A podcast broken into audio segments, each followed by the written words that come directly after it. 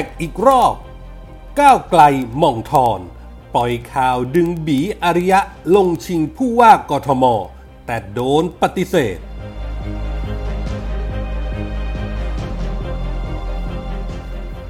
ซักฟอกรอบนี้ เป้าหลักลุงตู่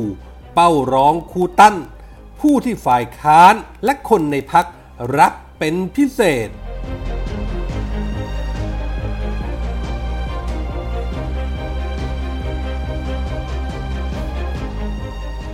สวัสดีครับ ขอต้อนรับทุกท่านเข้าสู่ NGR Podcast ครับ ผมเกษตรชนะเสรีชัย รับหน้าที่ดำเนินรายการครับ วันนี้ผมมีคอลัมน์ข่าวปนคนคนปนข่าวจากเว็บไซต์ผู้จัดการออนไลน์มาฝากกันครับ ช่วงนี้พลพักหม่องทรธนาธรจึงรุ่งเรืองกิจ ประธานคณะก้าวหน้า ตลอดจนพักก้าวไกล โหนกระแสรัฐประหารในเมียนมากันหน้าดู เนื่องเพราะเล็งเห็นผลเลิศ หวังยิงปืนนักเดียวได้นกสองตัว ทางหนึ่งนั้นก็ว่ากันว่าหวังจะใช้สัญลักษณ์ 3 นิ้วที่ตอนนี้แพร่ระบาดข้ามฝั่งข้ามประเทศ แคนนอนกลับมาแซะรัฐบาลลุงตู่พลเอกประยุทธ์จันโอชา ที่ขับเคลื่อนด้วยสายสัมพันธ์ท็อปบู๊ตพี่น้องสาม ป.ที่มาจากบิ๊กทหารไม่เป็นประชาธิปไตยเหมือนกัน อีกทางหนึ่งก็เพื่อเรียกเรตติ้งของคณะก้าวหน้าและก้าวไกลที่อยู่ในช่วงขาลง เท้าก่ายหน้าผากคะแนนนิยมตกหัวพวบ โดนมรสุมเร้าทั้งเรื่องคดีและครอบครัวของธนาธร แม่และน้องพร้อมๆ กับความเสื่อมศรัทธาจากในพรรค จากการหนุนม็อบสามนิ้วล้มเจ้า จนกระแสสังคมรับไม่ได้ โอกาสที่จะกลับมาครองใจบรรดาชนชั้นกลางและคนรุ่นใหม่ ก็เลือนลางริบหรี่ ก้าวไกลและหม่องทอนเรตติ้งตก อาการน่าเป็นห่วงแค่ไหน ก็ต้องดูจากคนเคยรักกัน ทัดดาวตั้งตรงเจริญ อดีตนักร้องสมาชิกพรรคที่เพิ่งลาออกหมาดๆได้โพสต์ข้อความผ่านเฟซบุ๊กของเธอ ระบายเหตุผลบางส่วนที่ขอยุติบทบาทการเป็นว่าที่ผู้สมัครสมาชิกสภากรุงเทพมหานคร เขตราชเทวี ในนามพรรคก้าวไกล และสิ้นสุดการเป็นสมาชิกของพรรคตั้งแต่วันที่ 26 มกราคม 2564 โดยสิ่งที่เธอได้เจอด้วยตัวเอง เธอบอกไว้ว่า ในพักที่เชิดชูประชาธิปไตย กลับมีลำดับชั้น มีทั้งคนมีสิทธิ์และไม่มีสิทธิ์ ช่องว่างชนชั้นห่างกันมาก เสียงคนข้างล่างไม่ไปถึงข้างบนเลย มันชัดมากว่าพักนี้ไม่ใช่ของทุกๆคนจริงๆซ้ำร้ายก็คือไม่รู้จักการให้เกียรติกัน นึกจะยัดบัตรโต๊ะจีนมูลค่า30,000ใส่มือผู้สมัครแต่ละคน โดยบอกว่าหางบเข้าทีมกทม ให้ผู้สมัครไปหาคนซื้อเอา นี่ก็ไม่ถูก ผู้สมัครทุกคนใช้ทุนทรัพย์ของตัวเองร้อยเปอร์เซ็นต์ในการทำพื้นที่อยู่แล้ว พักต้องช่วยแบ่งเบา ไม่ใช่เพิ่มภาระทำอะไรไม่เคยปรึกษา ภาพการทำงานจากบนลงล่างชัดมากๆ แน่นอนว่าเรื่องนี้พอแพร่กระจายออกสื่อโซเชียล ชาวเน็ตต่างเข้ามาแสดงความคิดเห็น ตอกย้ำว่าหม่องทอนและพวก บรรดาชนชั้นผู้นำก้าวไกลและก้าวหน้า นับวันมีแต่สารวันเตี้ยลง คืนปล่อยเอาไว้ ฐานเสียงที่เคยได้จากคนกทม และคนรุ่นใหม่ก็จะหายหด กูไม่กลับแน่ ๆ ว่าแล้วจึงมีข่าวปล่อยออกมา ในสนามรบศึกชิงผู้ว่ากทม ที่ปีกลองกำลังเริ่มโหมโรงพรรคก้าวไกล ผนึกกำลังกับคณะก้าวหน้า อยู่ระหว่างทาบทามคนมีชื่อเสียงของสังคม เป็น celeb big name ที่เอ่ยชื่อคนก็ยอมรับนับถือ นั่นคือ บี๋ อริยะพนมยงค์ คนหนุ่มรุ่นใหม่ไฟแรง ที่ฝากผลงานเป็นอดีตผู้บริหารหลายองค์กร เช่น Google ประเทศไทย บริษัทไลน์ประเทศไทย ช่อง 3 หวังจะให้ลงชิงชัย สมัครรับเลือกตั้งเป็นผู้ว่ากทม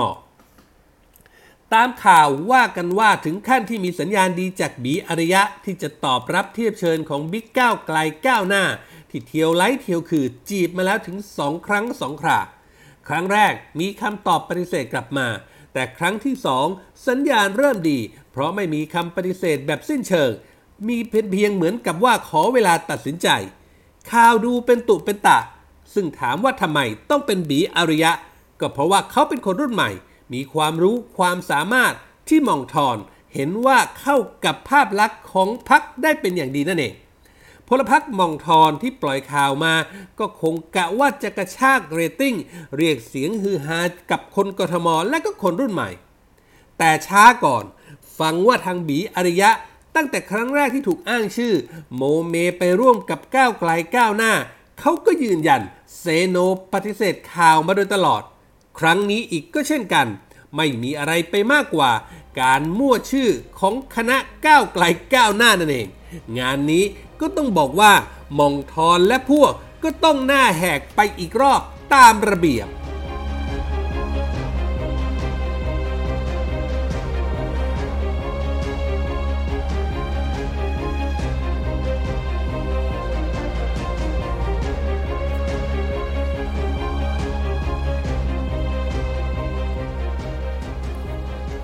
ประเด็นการเมืองในช่วงนี้คงไม่มีเรื่องใดฮอตไปกว่าการอภิปรายไม่ไว้วางใจที่ฝ่ายค้านยื่นยติอภิปรายลุงตู่พลเอกประยุทธ์จันโอชานายกรัฐมนตรีแล้วครับ แล้วก็การอภิปรายครั้งนี้ครับ นอกจากนายกลุงตู่แล้วยังมีรัฐมนตรีว่าการกระทรวงกลาโหมกับอีก 9 รัฐมนตรี รวมแล้วเป็น 10 คน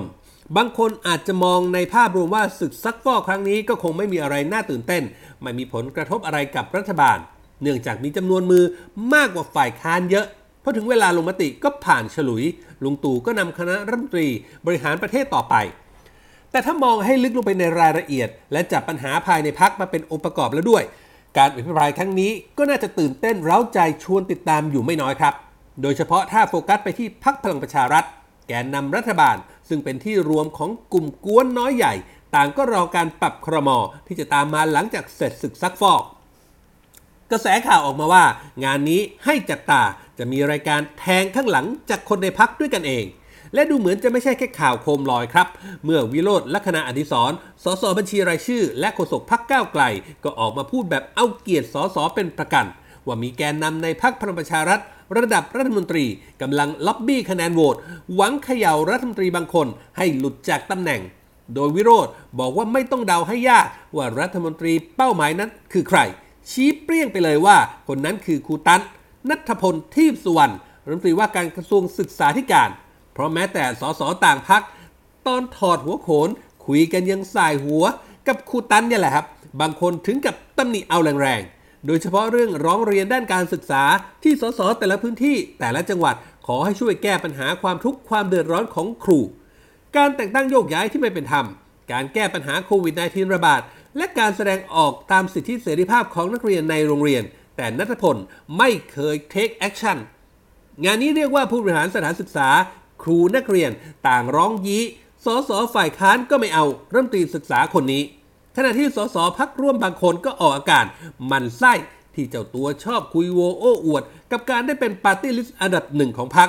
แต่ไม่มีผลงานพอที่จะหยิบยกมาเป็นเรื่องของการเชิดหน้าชูตาให้รัฐบาลได้ แถมยังกดดันผู้หลักผู้ใหญ่ให้ส่งเมียรักทยาทีปสุวรรณ ลงสมัครผู้ว่ากทมในนามพรรค จนลุงป้อมพลเอกประวิตร วงษ์สุวรรณต้องออกมาประกาศว่าจะไม่มีการส่งผู้สมัครลงเลือกตั้งระดับท้องถิ่นในนามพรรค สสวิโรธยอมรับแบบไม่กลัวเสียฟอร์มว่า การอภิปรายครั้งนี้ขอข้อมูลส่วนหนึ่ง เขานั้นเตรียมไว้แล้ว แต่มีสสพักพลังประชารัฐหลายคนช่วยทำกันบ้านส่งมาให้ บอกว่าจัดหนักไปเลย ดังนั้น ขอฟันธงล่วงหน้าเลยว่า เมื่อถึงเวลาโหวตรัฐมนตรีว่าการกระทรวงศึกษาธิการ จะได้คะแนนไว้วางใจน้อยที่สุดในศึกซักฟอกครั้งนี้ ก็คงต้องติดตามกันต่อไปว่า ปฏิบัติการแทงข้างหลัง แบบประกาศให้รู้ล่วงหน้าครั้งนี้ จะทำให้ครูตันนัทพลทีพสุวรรณต้องตกจากเก้าอี้รัฐมนตรีศึกษาหรือไม่ เพราะทั้งฝ่ายค้านและคนในพักต่างก็รักครูคนนี้เป็นพิเศษ อ๋อพูดถึงเรื่องแทงข้างหลังเลื่อยเก้าอี้ ในพักพลังประชารัฐก็ทำให้นึกถึงกลุ่มสี่กุมาร ที่ว่ากันว่าเพราะถูกคนในแทงข้างหลังจนต้องยกทีมออกจากพัก หรือว่านี่จะเป็นเรื่องของกงกรรมกงเกวียน เวียนมาถึงคูตันให้ติดตาม